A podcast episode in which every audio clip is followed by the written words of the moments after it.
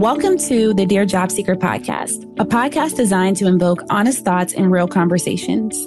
We dive deep into the intricacies of women's career empowerment, sharing lessons learned along the way. Join us for authentic insights and candid conversations as we navigate the paths of career growth and development together.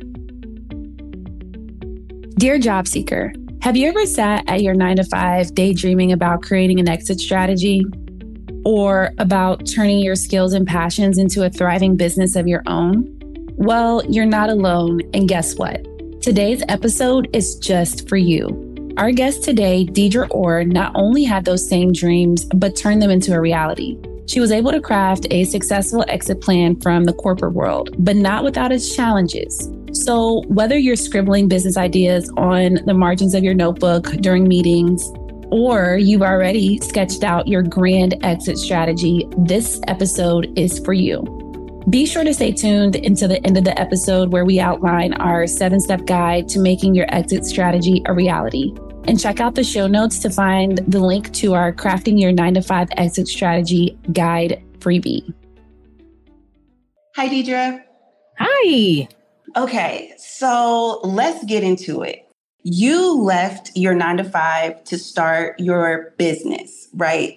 Yeah. Was starting your business always the end goal? Hmm. No. It kind of honestly, if it kind of just ended up being like that, or just falling into my lap. And I definitely would say it, it ended up being like that due to social media, really, because when I started resume writing, it was more so almost just freelance or you know just helping people out that i knew. And then when i started even when i started charging it was like $25 like i w- really wasn't i really wasn't trying to like make any money for real. Mm-hmm. um until like social media is like you know it, it was just one era i don't know maybe about shoot six years ago where it's just like you need to charge your worth. You need to charge for this. You need to charge for that. And then i'm like what? Well dang, maybe I need to charge for this. You know what I'm saying? And so then I mm-hmm. started, it went from like $25 to like, okay, 150 And then, you know, so and so, and, and more and more and more. And then, of course, again, with the evolving of social media, I started learning more, I guess, ways to monetize what I do and all that. And it just kind of essentially just fell into being like a real business because literally it was, um, I was a novice. I was a, a just someone just kind of doing it and just being just that girl that knew how to get stuff done and being real resourceful and I always knew how to get a job and help others get get a job. So it just kind of came like that.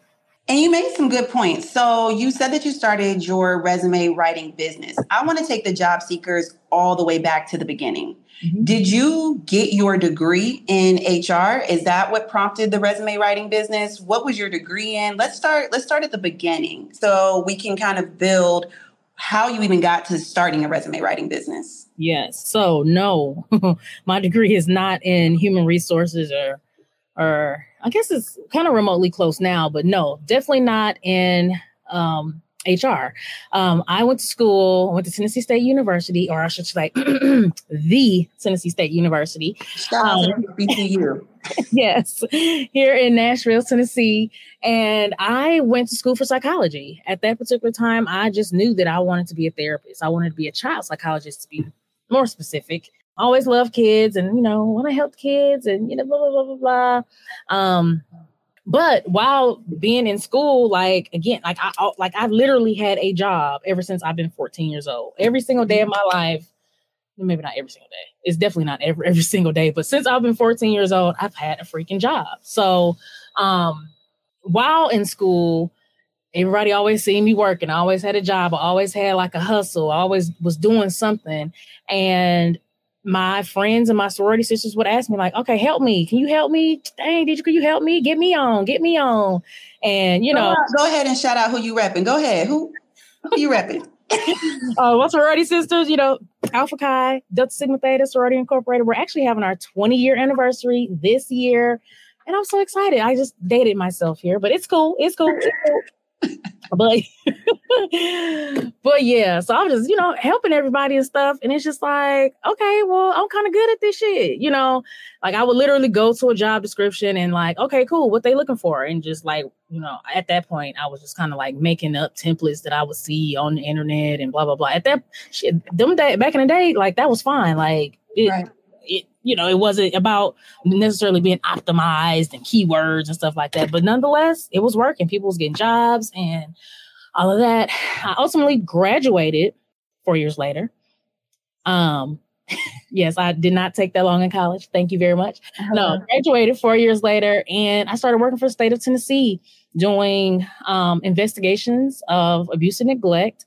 I worked for the state of Tennessee for about seven years. I think, yeah, because I was uh, 27. When I was 27, I was just trying to figure out, like, hey, yeah, this ain't gonna work because I'm not making no money for her. I think even at that time, I think it was 2009, eight or nine, when I was like, yeah, something gonna have to give. Um, shit, I was making like 35 four, $35,400. And I'm like, yeah, this ain't gonna work. Even with my little, because even writing resumes, it wasn't like a full on side hustle, even at that particular point. It was just like people, whenever they would, you know, need something, they would hit me up type thing.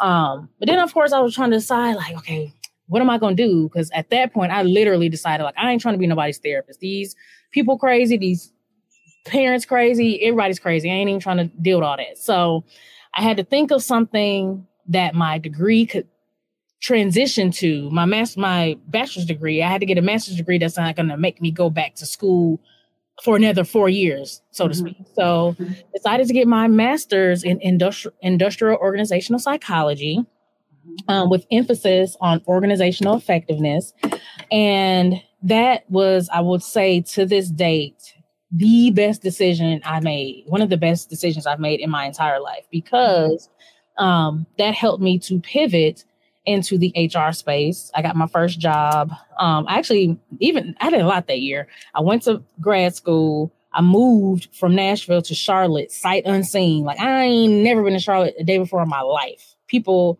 like it just was people were moving. Like all my friends were moving. Everybody was moving to Atlanta. Everybody was moving into Houston. And for me, like Deirdre Elizabeth Orr, like I like to be different. Like I'm not trying to do nothing that nobody else doing or whatever. So oh God. I said, I'm moving to Charlotte. Uh, Jill. And had never been there before. You just. I ain't, I ain't never been to Charlotte. I ain't never been to Charlotte. I ain't never seen Charlotte. I had a cousin that just moved to Charlotte with her family. And that's it. No friends, no no shit. I was I'm moving to Charlotte. And I moved to Charlotte February of 2009. Started my master's program that March.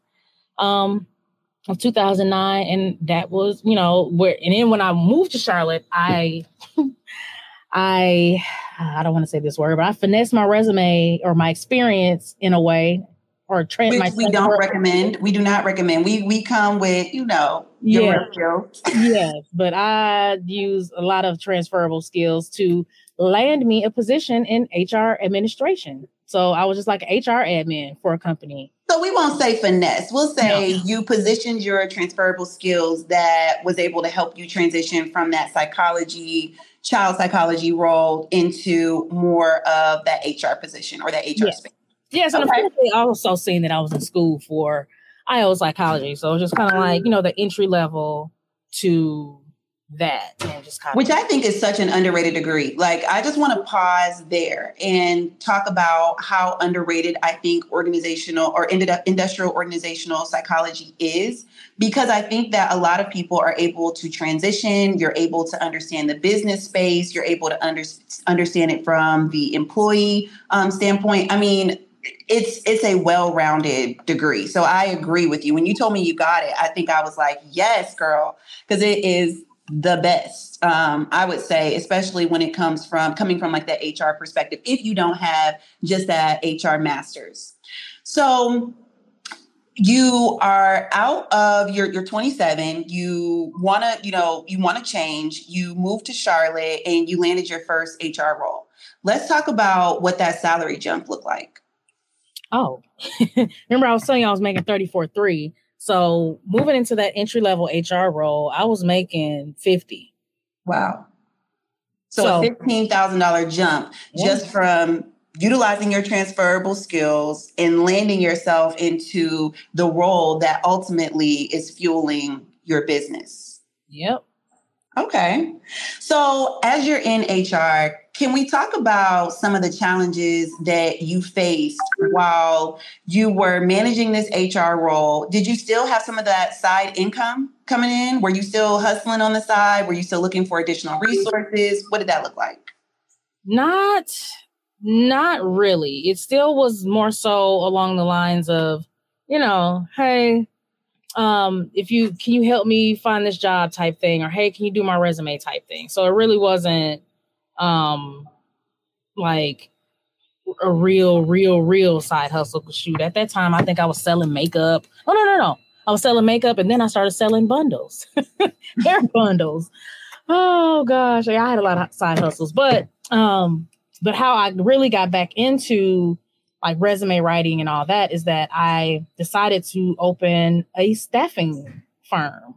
So um, it was Deluxe Staffing and Consulting, two E's, not one. And from there, I was just I was placing people from a splits board. And at that time, it wasn't a factor that I needed to go out to organizations and say, hey, let me be your recruiter or let me recruit these roles for you. I paid a membership to this um, this company where I had access to this splits board. And what the splits board meant is that it had a lot of vacancies that were open. Anybody, it was open open season, so anybody could, you know, any recruiter could grab these, post them on their particular platforms. If you uh, place the person and they hire the person that you placed, you got half of the whatever the salary. So that's how you split it with who the main recruiter was. And that was actually pretty lucrative for a few years. And I still was doing that part time. And then that's how I got back into the resumes or kind of like zoning in more on resumes because as people were applying to those roles, and where they're applying to those roles, like their resumes were shitty. so I would have to like, hey, so I'm going to, you know, edit your resume. And I just kind of started again, started like oh, for $25, for $50, for I think at the max it was no more than shoot 150 to edit their resume to submit to the the client, quote unquote. So um so yeah, so that's how I got back into resume writing um with deluxe staffing and consulting. And then I was doing that for about a few years until while holding down your nine to five? Yes, while holding down my nine to five. Always had the nine to five going. Um, but then at that point, I think it was like 20.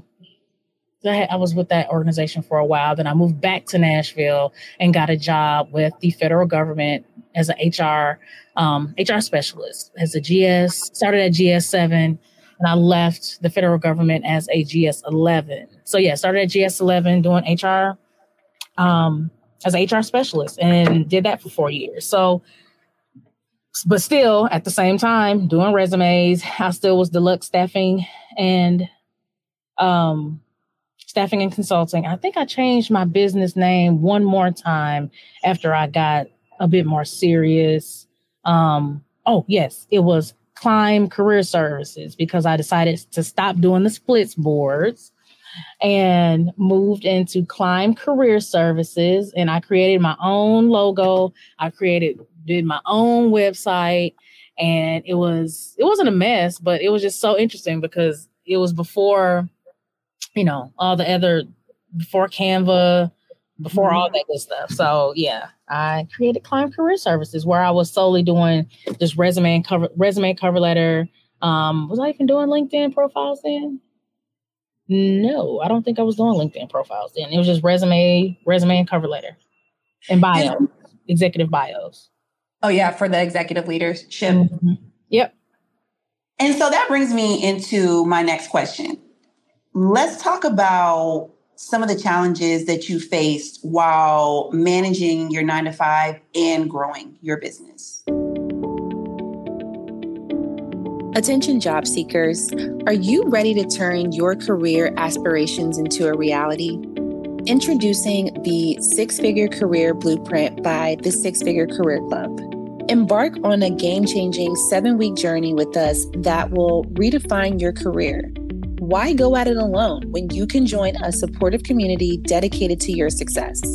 Whether you're switching industries or just seeking a fresh start, our expert coaches will be with you every step of the way.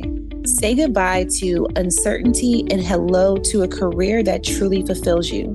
Are you ready to craft your career success story? Visit www.sixfigurecareerclub.com forward slash coaching to enroll in the Six Figure Career Blueprint. Your dream career is just one click away. Seize the opportunity because your future deserves nothing less than extraordinary. Well, just the time. I always felt like I never had enough time to really pour into it. Um, and the the other interesting thing about just having nine to fives while trying to have a side hustle, then turn business, is that especially with with what I was doing, I was working in HR, so I was working for the federal government. I was working for this other company. Decided to leave federal co- government, work for this other company, still doing resumes and stuff on the side. It then began to kind of not necessarily clash, but kind of clash because of the time that I would put into work but then also what I was doing at night. So I, I had one employer that was really, um, I guess I would say, in my business. That, yeah, that, that, was really in my business, and really, it, resume writing had nothing to do with what I was what I was doing at that particular time, and mm-hmm. they decided to fire me. Wow. Because I was writing resumes, but you know, I'm just like, well, damn, I'm not writing resumes during the nine to five hours. I'm doing this stuff at night like literally at night. And it, this is before I even had a um, a team of writers that you know wrote that are on my team or whatever. So um, this was me doing all the writing, all the cover letters, and all of that. So the the huge challenge was just time and really pouring into the time and, and pouring into your business when you know that that's really what you want to do. And I didn't decide that that was really what I wanted to do until that particular time when I was separated from my employment. I think that was in 2000 shucks 2015 Wait, and I actually want to dig into that a little bit more. So you talked about employers kind of giving you pushback while working that nine to five. Was that the only instance where you really experienced pushback from your employment? Because I know that a lot of job seekers who are ready to create that exit strategy plan do get nervous about how their employers are going to view or feel about them having that nine to five. Mind you, they still want to have their website, their LinkedIn profile. Can you talk about what that management was like, or did you ever have to really balance the two? Yeah, I had to definitely balance, especially as I started to grow. So, as the years went on, I started to learn more about, you know, how to utilize social media, how to, you know, like Facebook ads and, you know, just tapping into different things as I was learning. And even social media was growing around me and seeing other people like yourself and other of our eh, resume writing colleagues. I'd like, oh, they're doing that. Oh, let me try that. And, you know, of course, that would bring more traffic sometimes or most mm-hmm. times. And um, so, yeah, having to balance that and kind of, I don't know. I just always felt like I was having to reassure them. Like, yes, because I was also fired another time. Right. Even more recently, even after disclosing that I had a resume writing business to this organization and they did their due diligence on the back end of, you know, looking into it and quote unquote clearing me. 9 months later, they separated me because of my resume business. I'm like, well, what the hell? Y'all don't do resumes. Like, what, you know? So it really right. was no conflict of interest, but you know, it, that it it just was a constant fight. But what I learned in those two instances where I was separated due to um, my side hustle or my business, what I did on the side type thing, is that really ultimately and what I know this to be the absolute fact is that was God literally removing me because mm-hmm. even in those particular roles, like Jill, I was complaining every day. Right. I was complaining, complaining because I was tired. I was complaining of the work that I was doing for them. I was complaining that I couldn't, you know, focus on the clients that I really, really wanted to help. Because honestly, at the base of anything and everything that I do is about helping people or helping other people. So right. it's just like I really couldn't do or pour into it. And so I guess, you know, God will literally hear you and remove you if you don't remove yourself. So that's why I never was really too messed up about, you know, I got fired, you know, that one time or even this most recent time. Um, it was 2019. Yeah, 2019. Was it 2019 or was that last year? Jill, I don't remember. Or was it 20? it was more. It was around 20, I think it was last year when that yeah. happened. Yep. Yeah, yeah, you're right, girl. Yeah. You know, that one here more recently. But Uh, for me, I also see that I had I got out of it what I needed to get out of it so I can continue to move on and do what it is that I need and want to do. And what I did promise the last time, I promised God the last time, like, look, I'm not gonna, obviously, this is a dream that is placed on my heart by God. So it's just like, I'm not gonna let it lie dormant. Like, I can't because when I do decide or think that I need to be doing something else, i.e., getting a job and doing X, Y, and Z and doing the most, doing some other stuff, it just never works Right. It literally never works. So it's just kind of like I essentially waste my time, waste my time, and it just feels like, you know, I'm gonna be probably fired again type thing, or I'm gonna be, you know, complaining or hating what I'm doing and all this. And I don't want to feel like that. Now that I'm 100% in my business, I'm able to grow the business, I'm able to scale, I'm able to, you know, even if I, a few days I don't even want to do anything, I don't have to do anything. How did you know that your business was sustaining you once you left your nine to five? Um, I didn't. But what I did know is that the times that I even when I was fired and I guess on, on unemployment making giving them they was giving me two hundred dollars a week and sometimes I had clients, sometimes I didn't. Like I never missed a beat. Like I never missed a beat with my mortgage, never missed a beat with I didn't have a car note at that particular time with, you know, anything around the house, food, my son, nothing, bills around the house. A beat was never missed. Well, you know? how? Let's let's let's dig in there because I want to get all in your business. So you didn't have an emergency fund. You mm-hmm. had mm-hmm. nothing going on. If someone who is there, right, they're let go from their job because maybe one thing or another, they they might be, you know, having the skill set to start their own role. How were your bills still being paid? Well, I yes, I did have savings. So okay. savings okay. severance from you know the last uh jobs or whatever. So yeah, had those, but not a whole lot. Yeah. I mean, I'm a, I would say like I'm more conscious and more of a hoarder when it comes to money. I like to keep it, mm-hmm. and when I go to my account, I like to see a certain amount of numbers, and that's just kind of that. Um, but uh, in addition from that, it's just like I'm like God sustained me. Like I'm just being a thousand percent honest. Like even when that savings dwindled down to, I guess I would say maybe a month's, the last month of money I had to pay for almost one month left. Like that's when stuff started taking off in my business because I had that whole time, which was, you know, at that particular point, like four or five months where I was literally digging into my business. Like I was grinding. Like I was everywhere. I was doing webinars. I was doing, you know, lives. I was doing posting on Instagram. I was doing uh what is some things? Uh, stories. I was like I was on LinkedIn. I was I invested in things that grew my business and I kept, you know, making sure that I I, I followed, you know, whatever marketing trends, especially when it came to LinkedIn and just stuff just just grew. Like it literally just grew. And so that's how I knew that my business would be sustained because I started putting data around it and saying like, okay, to for me to be comfortable to pay all of you know the bills, my son be straight, I be straight.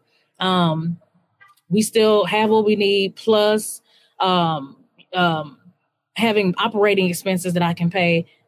I need to be making 10k a month. I need to at least be making 55 five I mean 5 5500 a month or 7500 a month. So the, the the data started making sense to me and i started making sure that my expenses were in alignment to where like okay boom i know i need to have five clients a month and i would grind like grind grind grind to get those clients a month.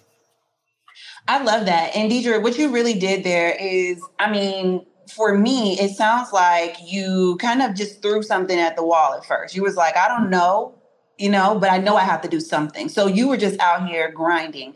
And then right from your grinding it seems like you started to use the data that you were collecting from like websites from your webinars from the things that you were using online and you collected those data points and said okay i'm touching maybe five clients or let me go up higher 100 clients a month maybe out of 100 clients i only need five to purchase at x price in order to sustain myself so mm-hmm. it started to seem like you began to not only put your plan together but test your plan yes Put I love that. Together, test it.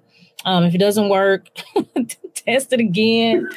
Um, monitor and adjust, right? You're yeah. you're going through that monitor and adjusting page I, phase. I always say, like in project management, you have like your planning, and then you have your executing, and then you're gonna you're gonna go back to that monitoring and controlling phase. You mean it's initiating for my PMs out there? It's initiating, planning, executing, monitoring, controlling, closing. Because I don't need y'all on me.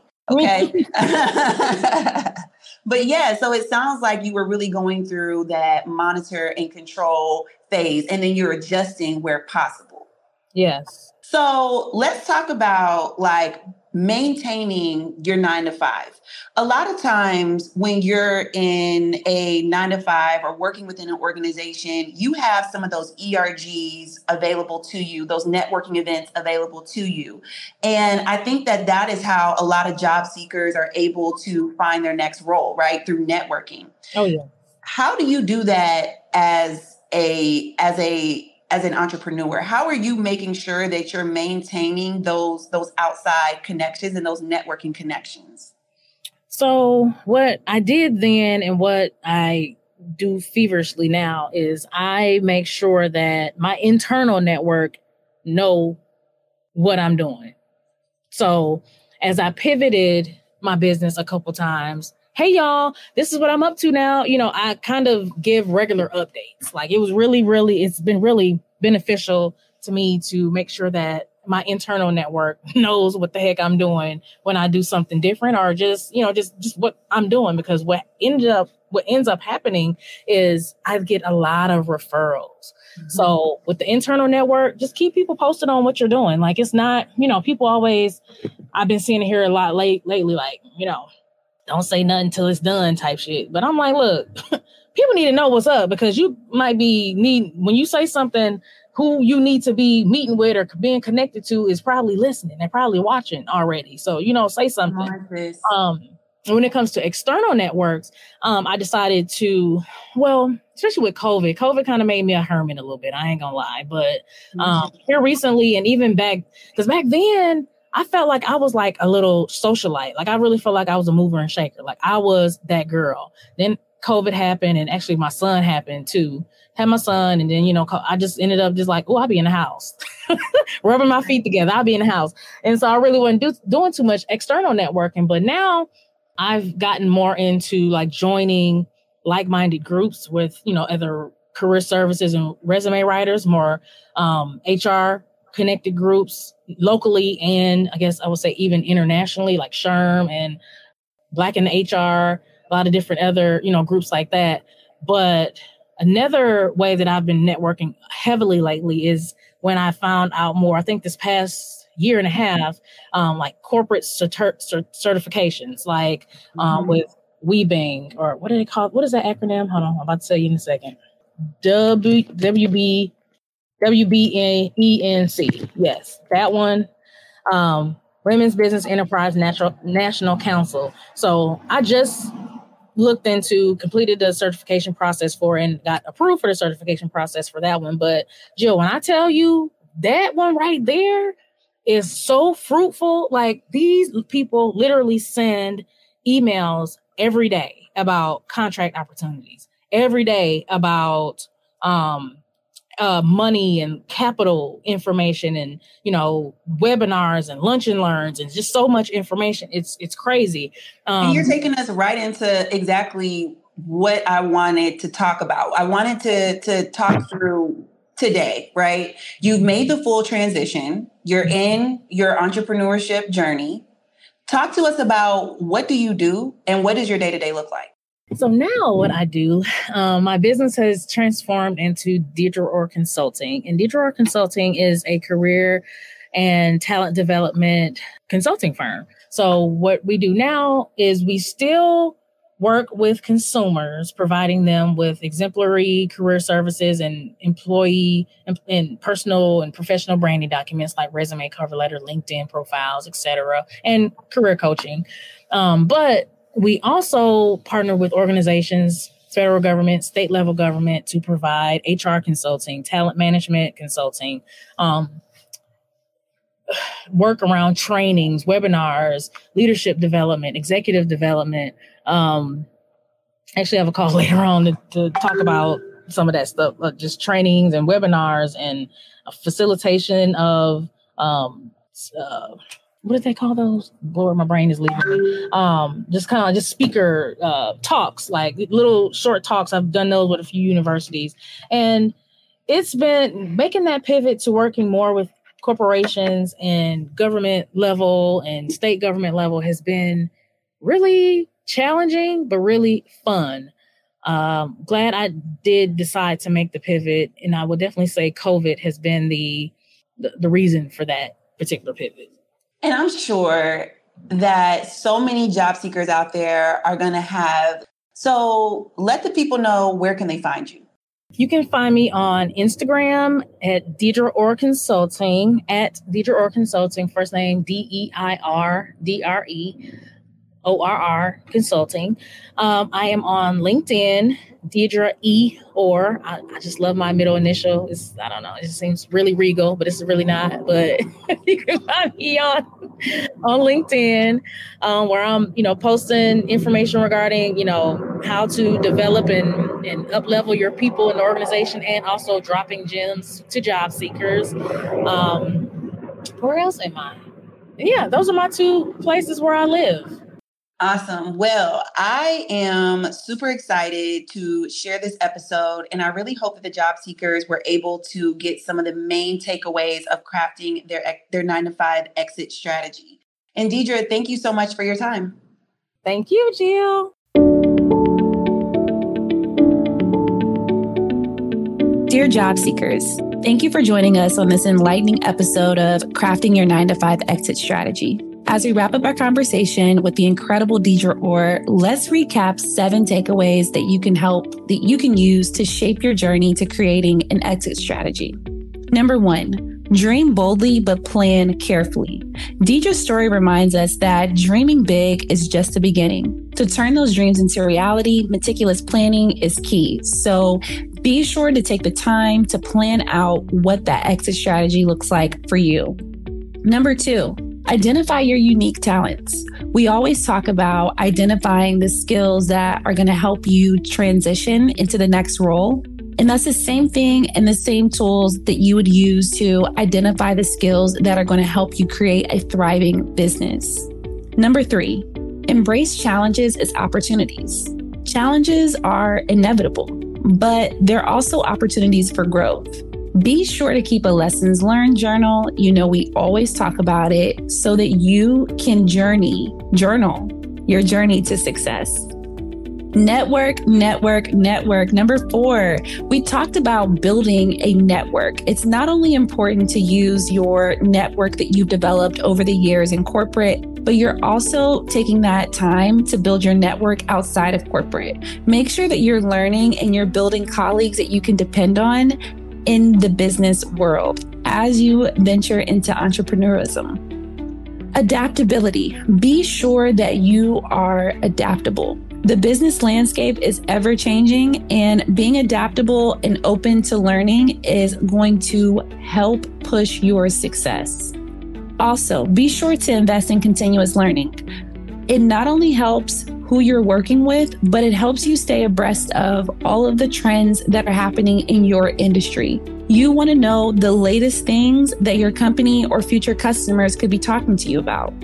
And number seven, be sure to celebrate small wins. Building a business is a journey, it is a marathon, not a sprint. And being sure to celebrate yourself along the way is going to help you stay successful and keep a level head no matter what. So, armed with these takeaways, go forth and conquer your dreams. And thank you to Deirdre Orr for sharing your insights and wisdom with us. Also, to our listeners, until our next chat, your favorite corporate homegirl, Jill.